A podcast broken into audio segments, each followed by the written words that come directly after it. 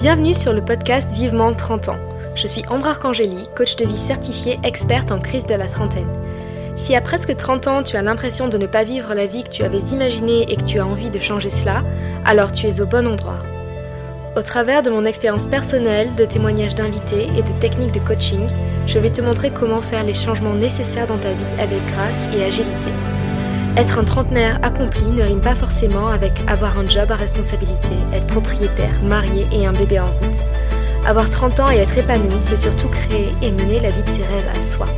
Alors, c'est parti pour l'aventure. Bonjour à tous, j'espère que vous allez bien. Je suis trop contente aujourd'hui de, faire cet épisode et euh, pour la petite anecdote, j'enregistre l'épisode depuis chez mes parents, de ma chambre et en fait il y a deux ans, quand j'ai quitté mon ex avec une peur bleue de, finir seule, c'était dans cette chambre aussi, je me rappelle exactement du jour euh, où ça s'est passé, je me rappelle de, la discussion. Et euh, c'était pas prévu, enfin c'est pas, c'était pas du tout organisé ou planifié que je, sois ici euh, pour l'enregistrement de ce podcast, mais au final je me dis c'est une belle coïncidence parce que ben, j'ai eu le temps de me réimprégner un peu de tout ça, de, ça fait remonter plein d'émotions, plein de souvenirs, et du coup je pense que c'est un, bon lieu pour enregistrer euh, ce podcast. Donc ce sujet qui est hyper important pour les, les trentenaires, qui nous touche beaucoup et qui m'a personnellement touchée, je pense que c'est important de l'aborder parce que quand on a cette peur, on fait plein de, mauvais choix.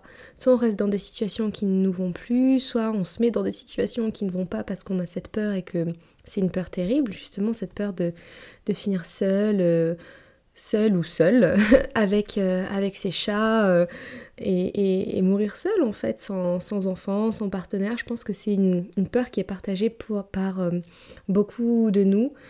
Je me rappelle, moi, quand j'étais plus jeune et célibataire avec des amis, on s'était dit, bon, si à, à tel âge on est, je sais plus, à 50 ans, on n'est toujours pas marié ou on n'est plus en couple, ben on se marie ensemble ou on finit ensemble. Et c'est vrai que, voilà, c'était une belle idée et pourquoi pas, pourquoi pas, mais euh, d'aussi loin que je me souvienne, ben voilà, c'était une peur. Euh, que j'ai que j'ai eu souvent, que j'ai encore un peu aujourd'hui, même si je fais un travail sur ça et même si je suis plus célibataire. Donc euh, cette peur de, finir seule, elle n'est pas réservée aux gens qui, qui ne sont pas en couple, parce que il y a des situations aussi où, dans lesquelles parfois on est en couple et on a quand même cette peur dont on n'arrive pas à se détacher. Donc euh, voilà, épisode hyper important. C'est vrai qu'il y a deux ans, quand j'ai quitté mon ex, ben, comme je vous disais, j'avais très très peur de finir seule euh, parce que j'avais 30 ans, parce que j'étais toujours pas mariée, que j'avais voilà toutes ces injonctions, toutes ces peurs de pas rentrer dans des cases et ça donc c'était avant de faire tout le travail sur moi-même, c'était justement pendant ma crise de la trentaine où euh, tout me disait mais il faut que tu sois en couple, il faut que tu te maries. En plus ça faisait 5 ans donc c'était parfait selon la société. Mais euh, en fait il fallait qu'on se sépare parce que ça n'allait plus. Et surtout aussi parce que je sentais que j'avais des envies de maternité qui arrivaient et que je le voyais pas du tout comme euh, mon coparent en fait, comme un coparent parfait à mes yeux. Donc voilà, ouais, ce besoin de, me séparer, mais en même temps euh, cette injonction et cette pression à me marier et aussi cette peur de finir seule. Je m'étais dit, mais si à 30 ans je suis pas casée, j'avais plein de pensées limitantes sur ben, tous les mecs bien à 30 ans ils sont casés, ça va être compliqué de retrouver quelqu'un, enfin voilà, plein de peurs qui a alimenté euh, cette peur ultime de finir seule, donc c'était vraiment trop, compliqué. Après, cette peur de finir seule, elle m'a pas empêché de me séparer de mon ex, même si c'était très compliqué. Je pense que ça a retardé le processus. Je pense que j'aurais dû me séparer de lui ben, bien avant, mais que à cause de cette peur et de plein d'autres aussi, je l'ai pas fait, donc ça...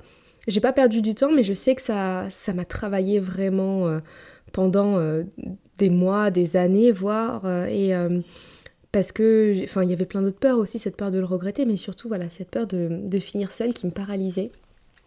J'ai réussi quand même à, aller de l'avant, à prendre cette décision malgré tout, parce que je pense que cette peur, elle n'est pas hum, complètement euh, effaçable, mais le but c'est qu'elle ne nous empêche pas de prendre les bonnes décisions.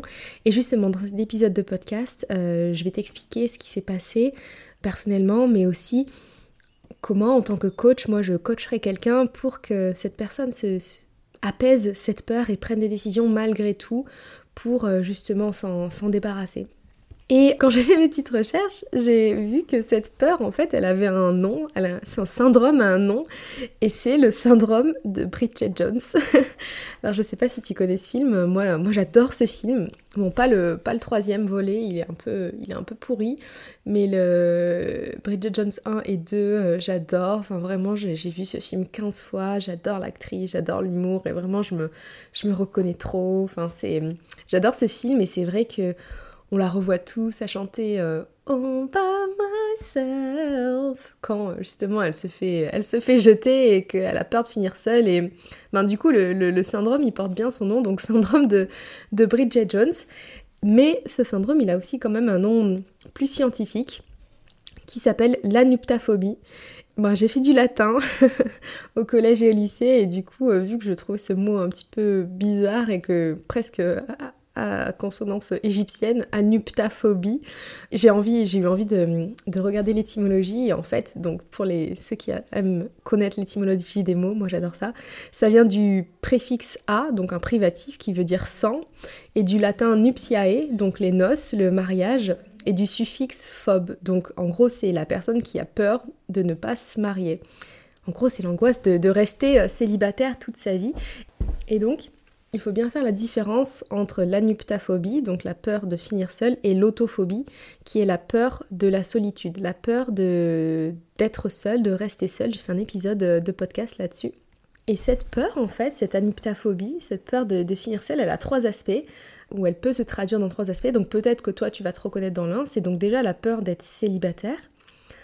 Après, la, si tu es en couple avec quelqu'un, c'est la peur de ne jamais trouver un partenaire de vie euh, stable, d'avoir des relations temporaires qui ne fonctionnent pas et de te dire ben oh non mais je trouverai, euh, je trouverai jamais la bonne personne et donc je vais finir seule. Et le troisième aspect, c'est même si on a un partenaire, on a peur de le voir s'en aller. On a peur que, cette relation se termine, que ben, ton partenaire euh, parte ou qu'il n'y ait plus d'amour ou qu'il meurt, enfin bref on a peur, voilà, que la relation termine et on a peur au final de finir seul. Donc vraiment, encore une fois, ça concerne pas forcément que les gens qui sont célibataires. Et même si on peut ressentir cette peur à plusieurs âges, à 30 ans, elle est vraiment exacerbée. En tout cas, c'est ce que j'ai ressenti, c'est ce que je vois autour de moi, parce que déjà, il y a une pression sociale de ouf à être en couple. Et euh, on voit tous nos amis, enfin la, la, plupart de nos amis qui sont en ce couple, et donc nous, on se dit, mais pourquoi moi j'y arrive pas?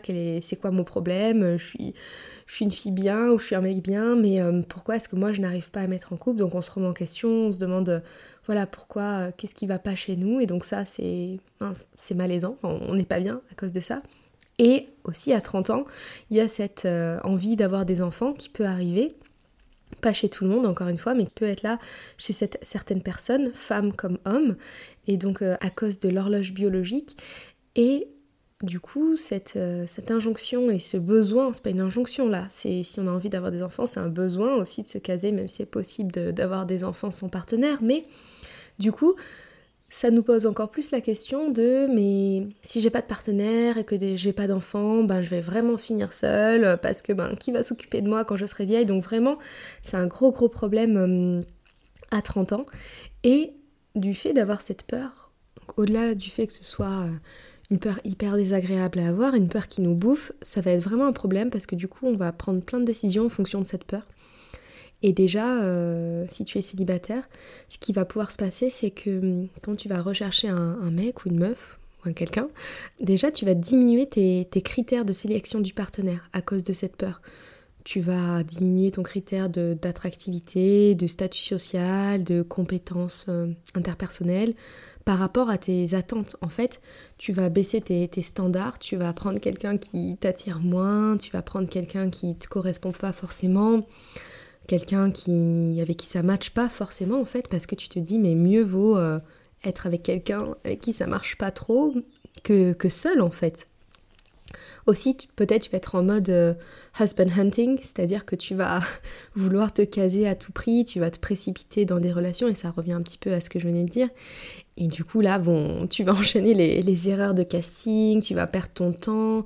Et vraiment, ce que tu vas faire, c'est que tu vas faire primer le, statut de ta relation. Donc, tu vas faire primer le, fait d'être en couple, le fait d'être ensemble, sur la qualité de la relation. Et ça, c'est hyper dangereux parce que ce qui se passe, c'est que tu vas considérer qu'il est préférable, que c'est mieux d'être mal accompagné que seul et, ça peut vraiment mener à des relations euh, toxiques et au final ce qui va se passer c'est que c'est tu vas rentrer dans un cercle vicieux parce que quand tu vas te dire non mais j'accepte ça, j'accepte ça par peur, ça va faire baisser ton estime de toi en te disant mais je suis pas assez forte pour rester seule, il faut que j'accepte des choses inacceptables.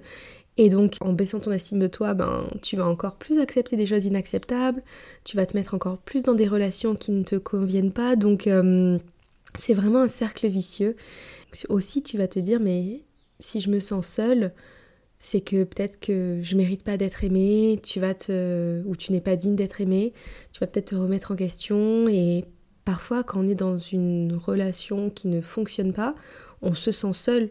Moi, je sais que dans mon ancienne relation avec mon ex, un des, des problèmes, c'était que je me sentais seule dans cette relation. Pourtant, on était souvent ensemble, Bon, à part qu'il faisait du golf euh, assez souvent, et, le golf, ça met ben, des heures et des heures. Mais ouais, je me sentais seule, en fait, dans, la relation, alors que j'étais en couple. Donc ça, c'est vraiment un des, effets pervers de, cette peur de finir seule et de, du coup, de rester dans une relation euh, qui ne nous convient pas, parce qu'au final, on résout pas le problème, on se sent quand même seul, on a quand même cette peur de finir seul, parce qu'on se dit, mais ok là ça marche, c'est un pansement, mais sur le long terme, et ça va pas marcher, et du coup ça repousse un peu cette, euh, cette peur comme une épée de Damoclès sur la tête. Donc euh, vraiment, j'espère que tu comprends bien l'importance d'essayer de t'en délester, et j'espère que bah, voilà, ce podcast va vraiment t'aider t'aider à le faire. À ce sujet, je mettrai le lien en bio, il y a une étude super intéressante qui a été faite par l'Université de, de Toronto à ce sujet. Et donc ce, ce syndrome de Bridget Jones, tu pourrais te dire, ça, ça concerne qui? Donc bien sûr, ça te concerne toi. Si tu écoutes cet épisode où tu penses peut-être que ça te concerne, t'es pas sûr, mais, tu penses, mais déjà, ça concerne vraiment tout le monde. Donc on s'enlève la pression en se disant, mais personne n'a cette peur, euh, moi je, je, suis faible ou j'ai un problème ou je, je suis pas assez forte pour, euh, pour avoir cette, cette certitude de, de finir, euh, enfin de savoir que je vais pas finir seule. Non, c'est vraiment un problème qui concerne tout le monde.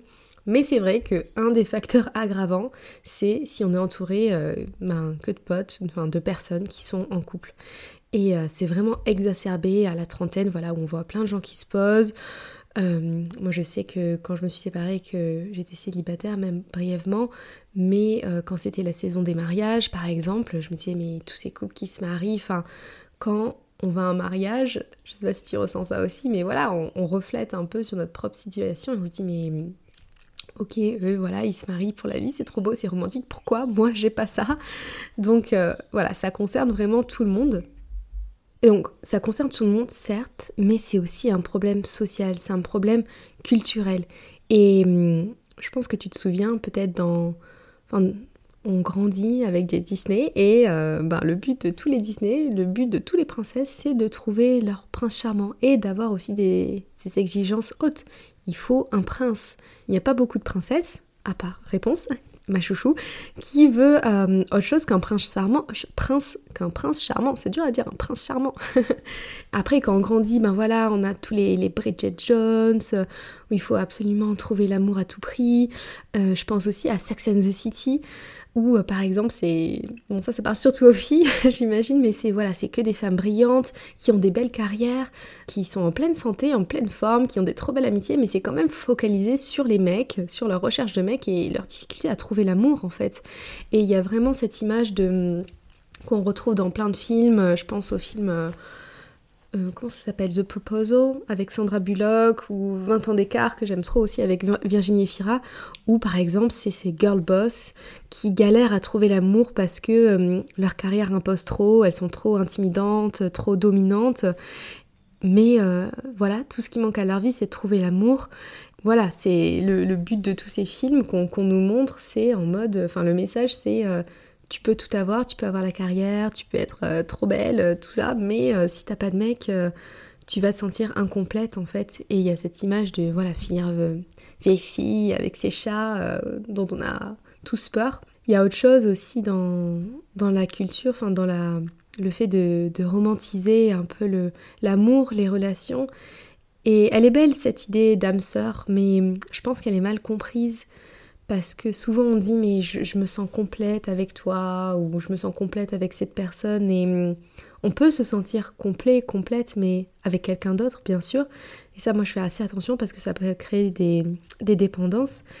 Mais avant de se sentir complet en couple, il faut se sentir complet soi-même en fait. L'idée d'âme sœur, c'est pas euh, que tu es incomplet et qu'elle va te compléter, ça va rajouter quelque chose, mais une relation saine, c'est quand d'abord on se sent complet soi-même et hum, donc voilà, c'est, enfin je on baigne vraiment euh, socialement, culturellement dans cette idée que hum, si on, finit seul, c'est qu'on a un problème et qu'on va être malheureux surtout, alors que pas forcément. Et c'est vrai qu'on a peur du jugement des autres. On nous martèle qu'il faut euh, trouver l'amour. Et si on n'est pas intéressé, on nous dit qu'on est trop focus sur notre carrière. On nous met une pression, on nous met la, la honte aussi. Euh. moi, ça me saoule, ces clichés où euh, on a une, quand il y a une femme qui, réussit, à, qui réussit sa carrière, mais qu'elle n'a pas de, famille ou qu'elle n'est pas en couple, on lui dit mais elle est trop carriériste, de toute façon euh, elle finira seule, elle est obsédée par ça. Enfin non, moi ça, ça m'embête vraiment cette, cette pression extérieure qu'on a.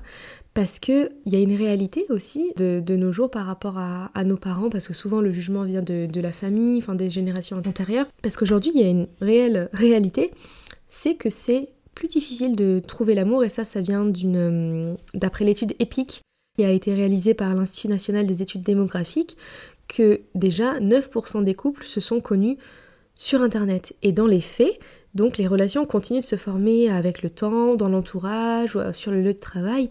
Mais maintenant, avec le, avec le Covid, avec le télétravail, ben en fait, euh, les rencontres sont moindres. On a moins l'occasion déjà de rencontrer ses collègues au travail parce que ben on est beaucoup moins sur son lieu de travail. Parfois, on est complètement en télétravail. Dans l'entourage, euh, c'est vrai que quand on a des amis qui commencent à se poser, à voir leur famille ou à déménager, même pour le boulot, on voit moins nos amis, donc les cercles d'amis euh, se, restreignent. Enfin, moi, je sais que là, là je suis rentrée à, Aix-en-Provence, j'ai plus beaucoup d'amis dans la région. Euh, ils sont partis à Paris, à Majorque, à Lyon, en Suisse. Et euh, les amis que j'ai dans le coin, ben, soit ils ont des familles et du coup ils passent plus de temps avec leur famille, ce qui est normal, mais il y a une réelle euh, pénurie, enfin pas pénurie, mais il y a, je trouve que c'est beaucoup plus compliqué de, voir ses amis, de, faire des soirées, de, rencontrer des gens, comme avant par exemple quand on était étudiant, enfin bref voilà, il y, a une réalité qu'il est plus difficile de, de trouver l'amour, on fait des études plus longues, enfin bref. Il y a vraiment un changement entre la génération d'avant qui nous met la pression et la réalité, et donc ça, faut vraiment en être conscient et concernant rapidement les symptômes de cette anuptaphobie, donc de cette peur de finir seul, pour euh, voilà, être sûr que tu cibles bien et que c'est de ça dont tu souffres, c'est que déjà il y a un sentiment d'inadéquation. Tu as l'impression d'être en décalage par rapport à la société, par rapport à, tes amis, tu te sens comme euh, peut-être une coquille vide et en manque en permanence de, liens et de compagnie. Aussi, peut-être que dans ta tête, tu es en train de planifier sans cesse les étapes d'une vie de couple parfaite, entre guillemets. Donc, euh, on se rencontre, on fait un premier date, euh, puis il faut pas coucher ensemble trop tôt, puis après on se présente aux parents, puis le mariage, puis la naissance. Ah oui, il y a l'achat de la maison avant aussi, euh, parce que hum, on peut pas devenir parent si on n'est pas propriétaire. Donc voilà, un peu, tu te racontes un peu une histoire par rapport à la vie de couple parfaite. Et surtout, surtout, euh, tu te dis, il faut que je sois en couple coûte que coûte en fait. Tu fais des choses qui, même si tu détestes par exemple être sur Tinder, tu vas sur Tinder, euh, tu te forces à rencontrer des gens avec qui tu sais que ça va pas marcher. Pour être en couple, en fait, tu es prête à tout euh, pour ça. Et tu vas vers l'autre, pas forcément pour ses qualités, mais pour combler ta peur d'être seule. Et ça, c'est ok d'être transparent avec soi-même à ce niveau-là. C'est pas, c'est pas honteux. C'est c'est bien même d'être euh, honnête envers soi-même. Et donc, tu vas aller vers l'autre ou tu restes avec quelqu'un, pas pour ses qualités, mais parce que tu as peur d'être seule et quitte à rester dans des relations, donc comme on disait, qui ne fonctionnent pas. Et surtout, tu te sens incomplète si tu n'es pas amoureuse ou aimée par quelqu'un. Donc, est-ce que, voilà, demande-toi si tu as ces symptômes, si tu te retrouves euh, là-dedans. Il y a quelques autres symptômes aussi comme euh, ton incapacité à passer du temps seul, tu peux te sentir euh, jalouse, inquiète, anxieuse, dans voilà, tu as peur de cette solitude et tu peux faire aussi des crises de, de paranoïa où justement enfin de façon complètement irrationnelle, tu vas hum, tu vas avoir des peurs qui vont arriver. Et donc, comme on l'a vu, même s'il y a pas mal de causes culturelles, sociales, il y a quand même des causes profondes, bien sûr, parce que si c'est en toi, donc voilà, il y, a, des causes en toi, c'est que déjà tu peux avoir une peur irrationnelle du célibat. Donc ça, ensuite, on va, on va en parler. Ensuite, tu peux avoir des croyances qui font que, que cette peur est vraiment exacerbée, cette peur de finir seule est exacerbée chez toi. Par exemple, euh, tu as pu entendre, je sais pas, dans ton enfance, euh, une femme sans partenaire, c'est pas une vraie femme, ou euh, la vie ne vaut d'être vécue que si elle est partagée. Voilà, des, croyances qui font que si t'es pas en couple, tu, passes à côté de quelque chose. Tu peux avoir aussi une peur de l'abandon une mauvaise estime de soi aussi, donc vraiment cette incapacité à, à t'apporter toi-même les choses dont tu as besoin et donc avoir besoin de l'autre pour faire ça, et ce qui va créer une codépendance et vraiment cette recherche effrénée de, de, de partenaires. Et donc ce qui est vraiment important, c'est de soigner le problème à la racine. Déjà si tu es célibataire, et aussi de reprendre le problème si tu es en couple, parce que sinon ce problème va te suivre. Ça, va te suivre si quand tu es célibataire, tu as peur de finir seul, et que tu trouves quelqu'un, et que tu ne règles pas ce problème avant de finir seul, ce qui va peut-être se passer, c'est pas obligatoire, mais ce qui va peut-être se passer, même si tu rencontres l'amant de ta vie, euh, que c'est l'homme parfait, tu vas quand même pouvoir avoir cette peur qui va te suivre comme une vieille casserole et te dire, ben, comme on a dit, euh, j'ai peur qu'il me quitte, j'ai peur qu'il meure, j'ai peur que ce soit pas le bon. Euh, et, et honnêtement, moi je vois parfois, même si ben, j'ai rencontré l'homme de ma vie. J'espère que c'est l'homme de ma vie. Après, j'ai un point de vue un peu hum, peut-être atypique sur l'homme de sa vie. Bon, en fait, je, ferai un épisode là-dessus, mais je pense pas qu'on hum, ait un seul homme de sa vie. Je pense qu'on a plusieurs hommes de sa vie qui nous apportent euh, ce dont on a besoin ou qui nous rendent heureuses justement euh, à un moment de notre vie. Mais bon, ça, on, en reparlera, mais en tout cas, hum, même si j'ai rencontré Andy, que voilà, c'est l'homme de ma vie, tout ça, euh, j'ai un petit peu cette peur qui revient parfois vraiment, euh, elle n'est pas hum, totalement effacée. Euh, c'est pas parce que je suis coach de vie et je sais comment le faire que c'est que c'est facile. C'est un processus qui dure longtemps aussi. donc voilà, de vraiment faire ce travail, hum, c'est important de soigner la racine parce que sinon tu vas le trimballer même dans tes relations. Et donc maintenant, on va parler de plusieurs solutions, de plusieurs clés justement pour se délester, pour apaiser cette peur de finir seule et si ça l'apaise un petit peu, surtout de ne pas la laisser décider de, des décisions qu'on va prendre ou des, situations dans lesquelles on, se met. et donc la première clé, la première chose à faire, la chose préalable avant de commencer euh, un quelconque travail, c'est de faire un premier travail d'introspection. C'est d'être hyper au clair sur ta situation, d'arrêter de te mentir à toi-même, mais non, j'ai pas cette peur, mais non, ça va passer. Euh.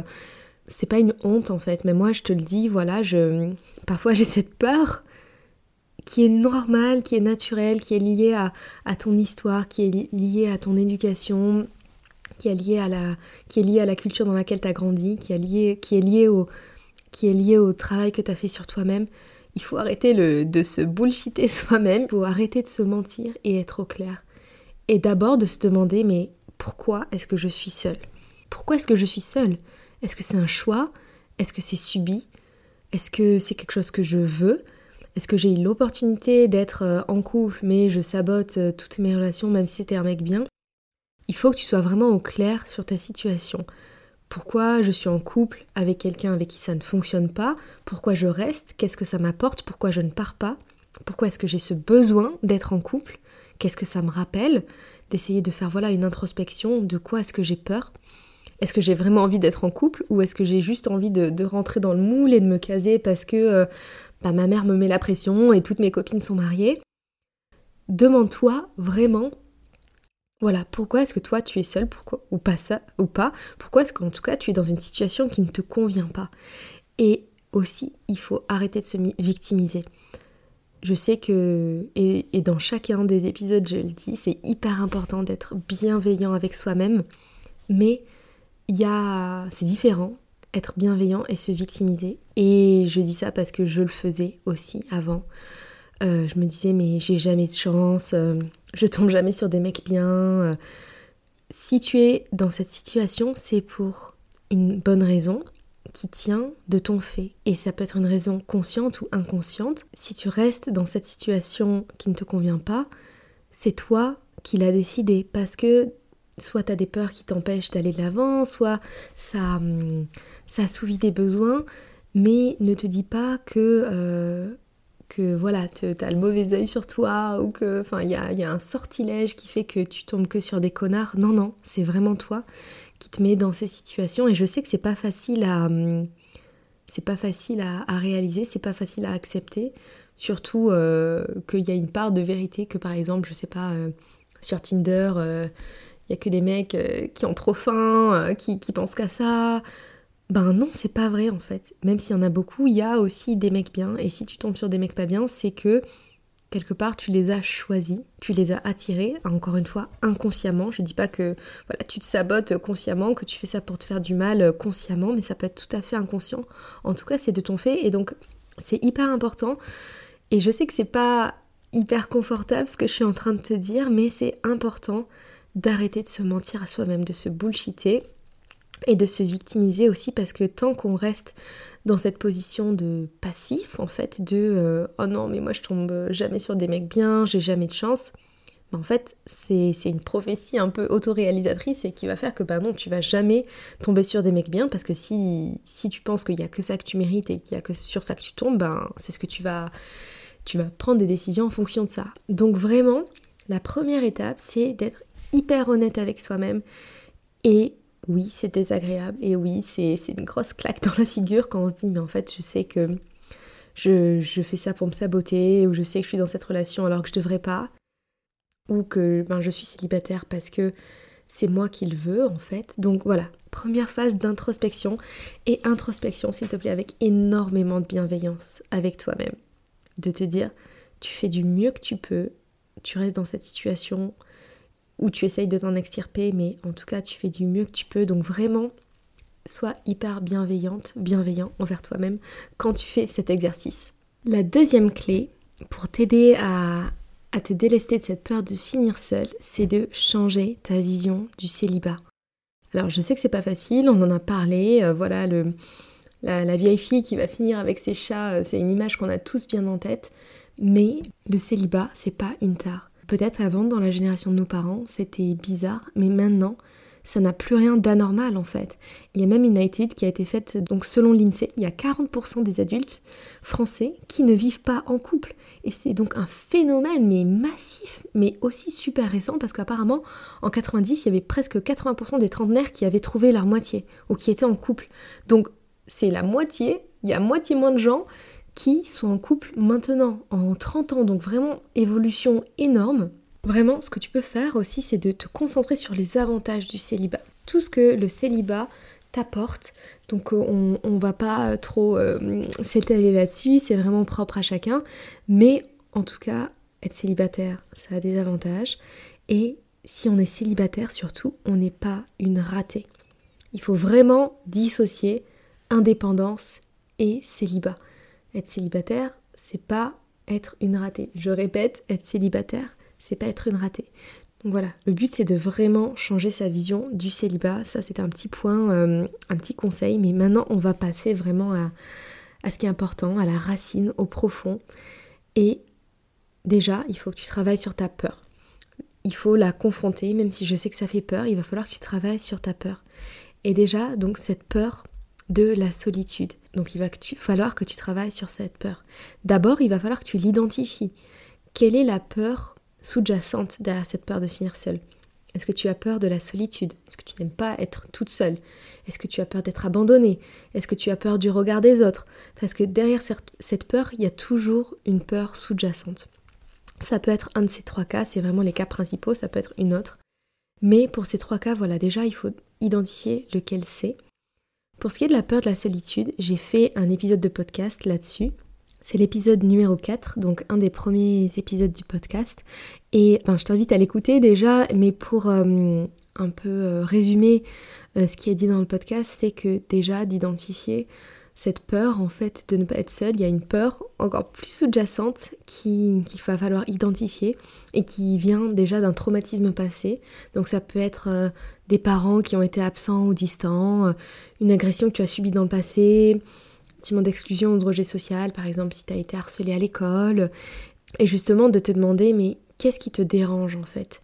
Quand tu es seule Est-ce que c'est de ne pas voir tes proches pendant longtemps? Est-ce que c'est que tu te sens incapable de réaliser des tâches seule, c'est que de croire qu'il y a quelque chose de grave qui va t'arriver, ou te dire que tu vas finir seule sans personne à tes côtés? Donc ça c'est une première, première clé de vraiment devenir consciente, donc conscientiser euh, cette peur. Et la deuxième clé c'est de voir cette solitude en fait différemment. Parce que la solitude quand elle est choisie, elle est vécue différemment de quand elle est subie, justement. C'est de d'utiliser ce moment de solitude pour te retrouver toi-même, comme un rendez-vous avec toi-même et de passer du temps de qualité avec toi-même. Donc ça c'est une des clés euh, que je donne dans, l'épisode 4 du podcast donc, euh, et que je t'invite à, écouter parce que voilà, ça sert à rien que je répète tout ce que j'ai raconté dans l'épisode 4 euh, du podcast pour ceux qui l'ont déjà écouté. Quand on parle de la peur d'être abandonné, ça c'est une peur terrible qui est commune à beaucoup de gens. Et donc là, il n'y a pas d'autre travail à faire que de faire un travail de reconnexion et de guérison de notre enfant intérieur. Je sais que j'en parle souvent de cet enfant intérieur, c'est euh, une notion hyper importante, c'est un travail euh, hyper euh, puissant à faire, que je fais souvent en coaching, mais il y a vraiment plein plein de ressources à ce sujet qui tient au fait en fait de te connecter à la partie de toi-même qui a vécu cet abandon. Et souvent, c'est l'enfant que tu étais qui a vécu cet abandon et c'est pas forcément euh, un abandon énorme, c'est pas forcément ton papa euh, qui t'a abandonné euh, seul avec ta maman. Ça peut être un traumatisme peut être créé par un fait vraiment plus anodin comme ton papa qui t'a oublié ou qui est en retard à la garderie un soir et ben voilà, paf, ça a créé un, un traumatisme. Donc ça c'est un travail très intense émotionnellement que je fais en coaching et qui est vraiment une des clés mais vraiment hyper importante euh, et je ferai un épisode euh, là-dessus justement. Et euh, à ce sujet je peux te conseiller un livre qui s'appelle Renouer avec votre enfant intérieur de Margaret Paul. Je mettrai le lien en bio. Mais vraiment livre hyper intéressant si tu veux justement aborder ce travail de reconnexion et comprendre qui est ton enfant intérieur comment l'apaiser et justement travailler sur cette peur d'être abandonné. Parce que cette peur d'être abandonné, c'est pas la toi de maintenant, de 30 ans, qui a cette peur, c'est la partie enfant de toi en fait qui souffre de ça. Et donc ce que tu peux faire, si c'est pas trop terrifiant émotionnellement, c'est d'essayer de te reconnecter justement à cet enfant. Là tout de suite, tu peux fermer les yeux si t'es pas en train de conduire et essayer déjà de retrouver la situation qui a euh, qui t'a fait vivre ce sentiment d'être abandonné. Et euh, clairement, à ce moment-là où tu t'es senti abandonné, il y a eu un de tes besoins, hein, donc un besoin de, sécurité, un besoin d'être rassuré, qui n'a pas été assouvi. L'idée, c'est d'assouvir toi maintenant ce besoin de sécurité, ce besoin d'être réassuré. En fait, la toi de maintenant va aller rassurer et euh, rencontrer le besoin de la toi qui était petite et qui a vécu cet abandon. Donc tu peux essayer de, t'imaginer, moi c'est ce que je fais beaucoup en coaching. Je ne l'ai pas fait encore dans un podcast, mais tu peux le faire maintenant ou tu peux le faire plus tard. Donc imagine-toi, tu replonges dans ton souvenir qui, qui a créé ce sentiment d'abandon. Si c'est trop intense émotionnellement, je te conseille pas de le faire toute seule parce que ça peut être un peu déstabilisant. Mais voilà, tu te replonges dans ce sentiment, tu te replonges dans ce souvenir et tu vois la petite toi. Voilà, moi je vais imaginer que c'est la petite Ambre qui a vécu justement ce, moment d'abandon où par exemple son papa l'a oublié à la garderie. Et elle est, elle terrifiée, elle a peur, elle se dit mais est-ce qu'il va revenir? Euh, Est-ce que, je vais, est que je vais être seule? Est-ce que je vais finir toute seule euh, dans la garderie alors qu'elle va fermer? Et toi tu vas arriver, tu vas arriver, la, la de 30 ans par exemple, elle va arriver. Et elle va parler à cette petite fille et elle va lui dire mais sinon t'inquiète pas, ça va aller, ton papa il arrive, il est juste en retard, euh, il a prévenu la maîtresse mais elle a oublié de te prévenir. Euh, tu es en sécurité, tu es aimé, personne ne va t'abandonner. Et rien qu'en parlant justement à cette petite version de toi, cette version de toi qui était enfant, de suite tu vas apaiser cette peur en fait. Et donc, encore une fois, je ferai un épisode là-dessus. Et si tu as envie qu'on en parle en coaching, justement, vraiment, ça c'est un travail hyper intense et c'est une grande partie du, coaching que je fais. Euh, on, pourra, on peut en reparler, n'hésite pas à m'écrire. Mais donc voilà, déjà, travailler sur cette peur d'être abandonné grâce au travail sur l'enfant intérieur. Et le livre de Margaret Paul est vraiment hyper intéressant et te guide beaucoup euh, à ce sujet. Une autre peur que tu peux avoir, c'est la peur du regard des autres. Et euh, ça me fait penser à une citation de Lao Tzu que je trouve hyper euh, puissante et percutante en fait. C'est euh, souciez-vous de ce que les autres pensent et vous serez toujours leur prisonnier. Et c'est vrai, on est prisonnier parfois du regard des autres, on n'ose pas prendre des décisions, on n'ose pas se séparer, on n'ose pas se mettre en couple, on n'ose pas faire ci, pas faire ça parce qu'on a peur du regard des autres et c'est vrai qu'il y a ce réel sentiment d'être prisonnier en fait. Encore une fois, je ferai un épisode là-dessus, mais j'ai trop d'épisodes à faire. Mais Là, il faut réaliser que quelle que soit la situation, en fait, les gens auront une opinion sur vous, sur toi. Que tu restes en couple, que tu sois en couple et que ça se passe bien ou que ça se passe mal, les gens vont te juger. Que tu sois célibataire, les gens vont te juger. C'est impossible et ça, c'est vraiment quelque chose. Euh, voilà, une des, des choses que j'ai réalisées à 30 ans ou autour de mes 30 ans, en arrivant à 30 ans, c'est qu'il est impossible d'échapper au jugement des autres dans les faits, enfin, il est impossible d'empêcher les, autres de nous juger. Dans, ce sens, échapper bien sûr. Parce qu'il y aura toujours des choses à redire dans tous les cas.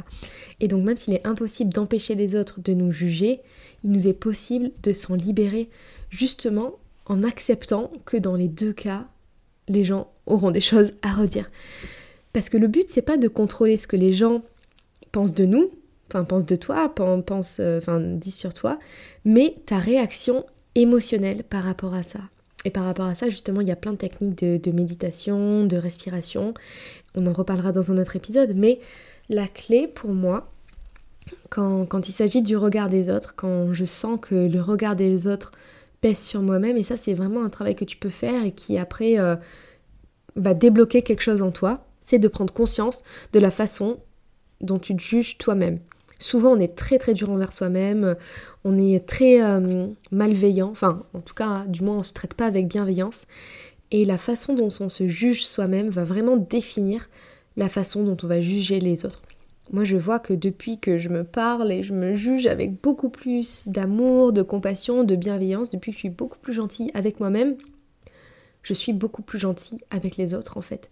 Je suis, j'avais un peu des tendances à être euh, intolérante, impatiente. Alors je dis pas que je le suis plus du tout, j'ai mes défauts aussi, mais euh, à, avoir du mal à accepter les défauts des autres. Mais tout ça c'est parce que j'acceptais pas mes propres défauts en fait, où j'avais peur que les autres ne les acceptent pas, mais tout part de nous en fait. Et du moment où j'ai commencé à être gentille, à être bienveillante envers moi-même, ben j'étais beaucoup plus bienveillante et gentille envers les autres en fait, parce que tu vas te renvoyer une compassion et, et même, je vais aller un peu plus loin.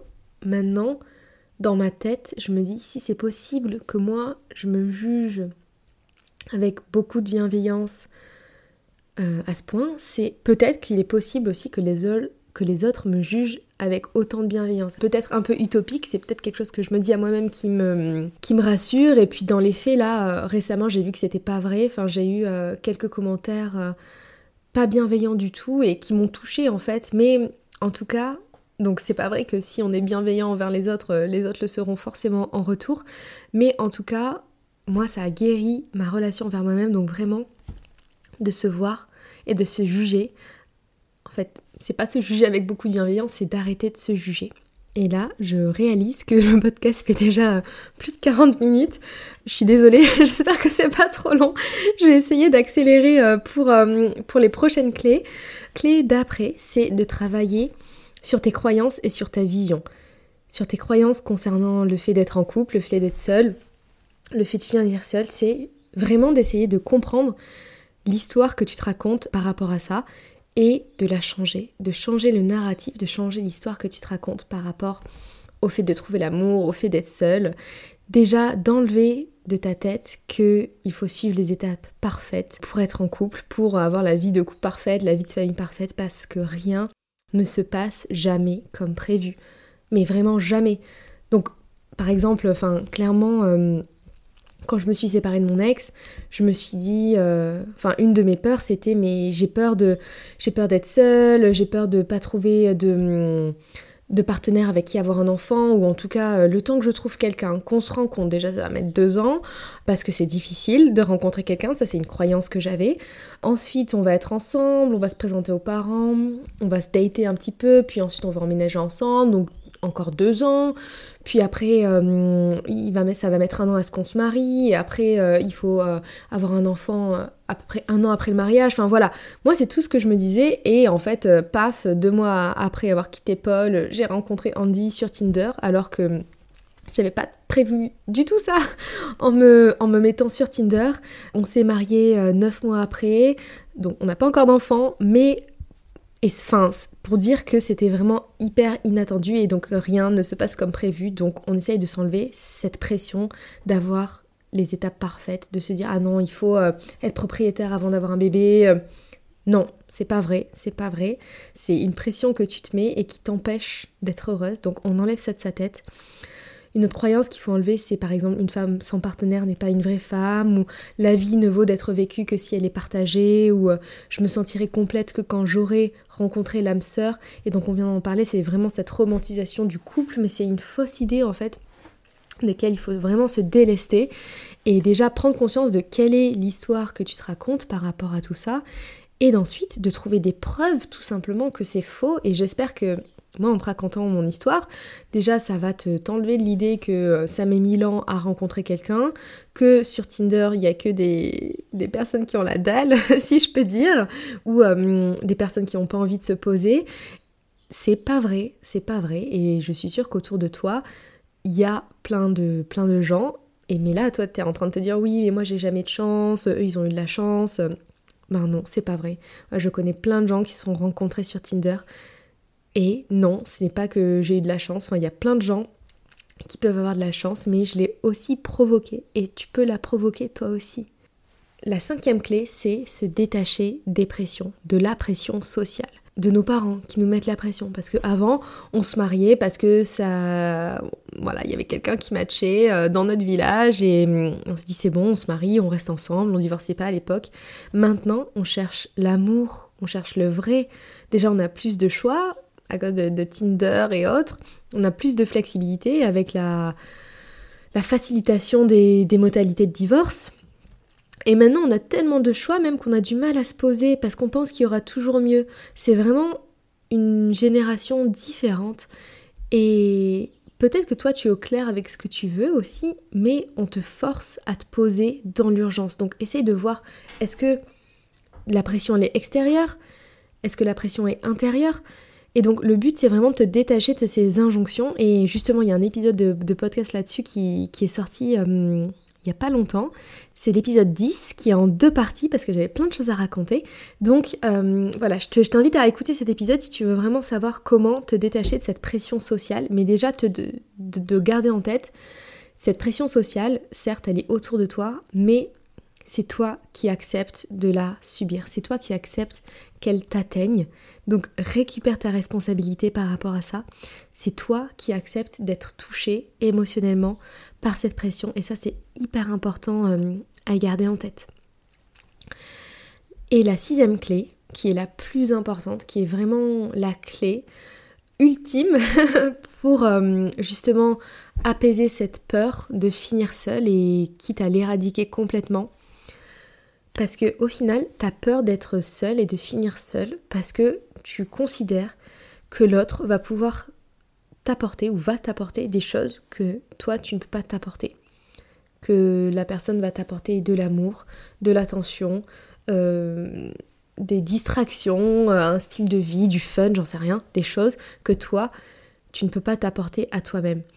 Et le but, vraiment, la clé, c'est d'essayer de combler soi-même ce sentiment de vide, d'exister, d'être heureuse, de se sentir complète, indépendamment de l'autre. Et donc, encore une fois, je, reviens à cet épisode sur le fait, euh, euh, l'épisode 4, sur le fait d'apprécier de, passer du temps seul, mais c'est aussi, comme on vient de le dire, de reprendre sa responsabilité émotionnelle.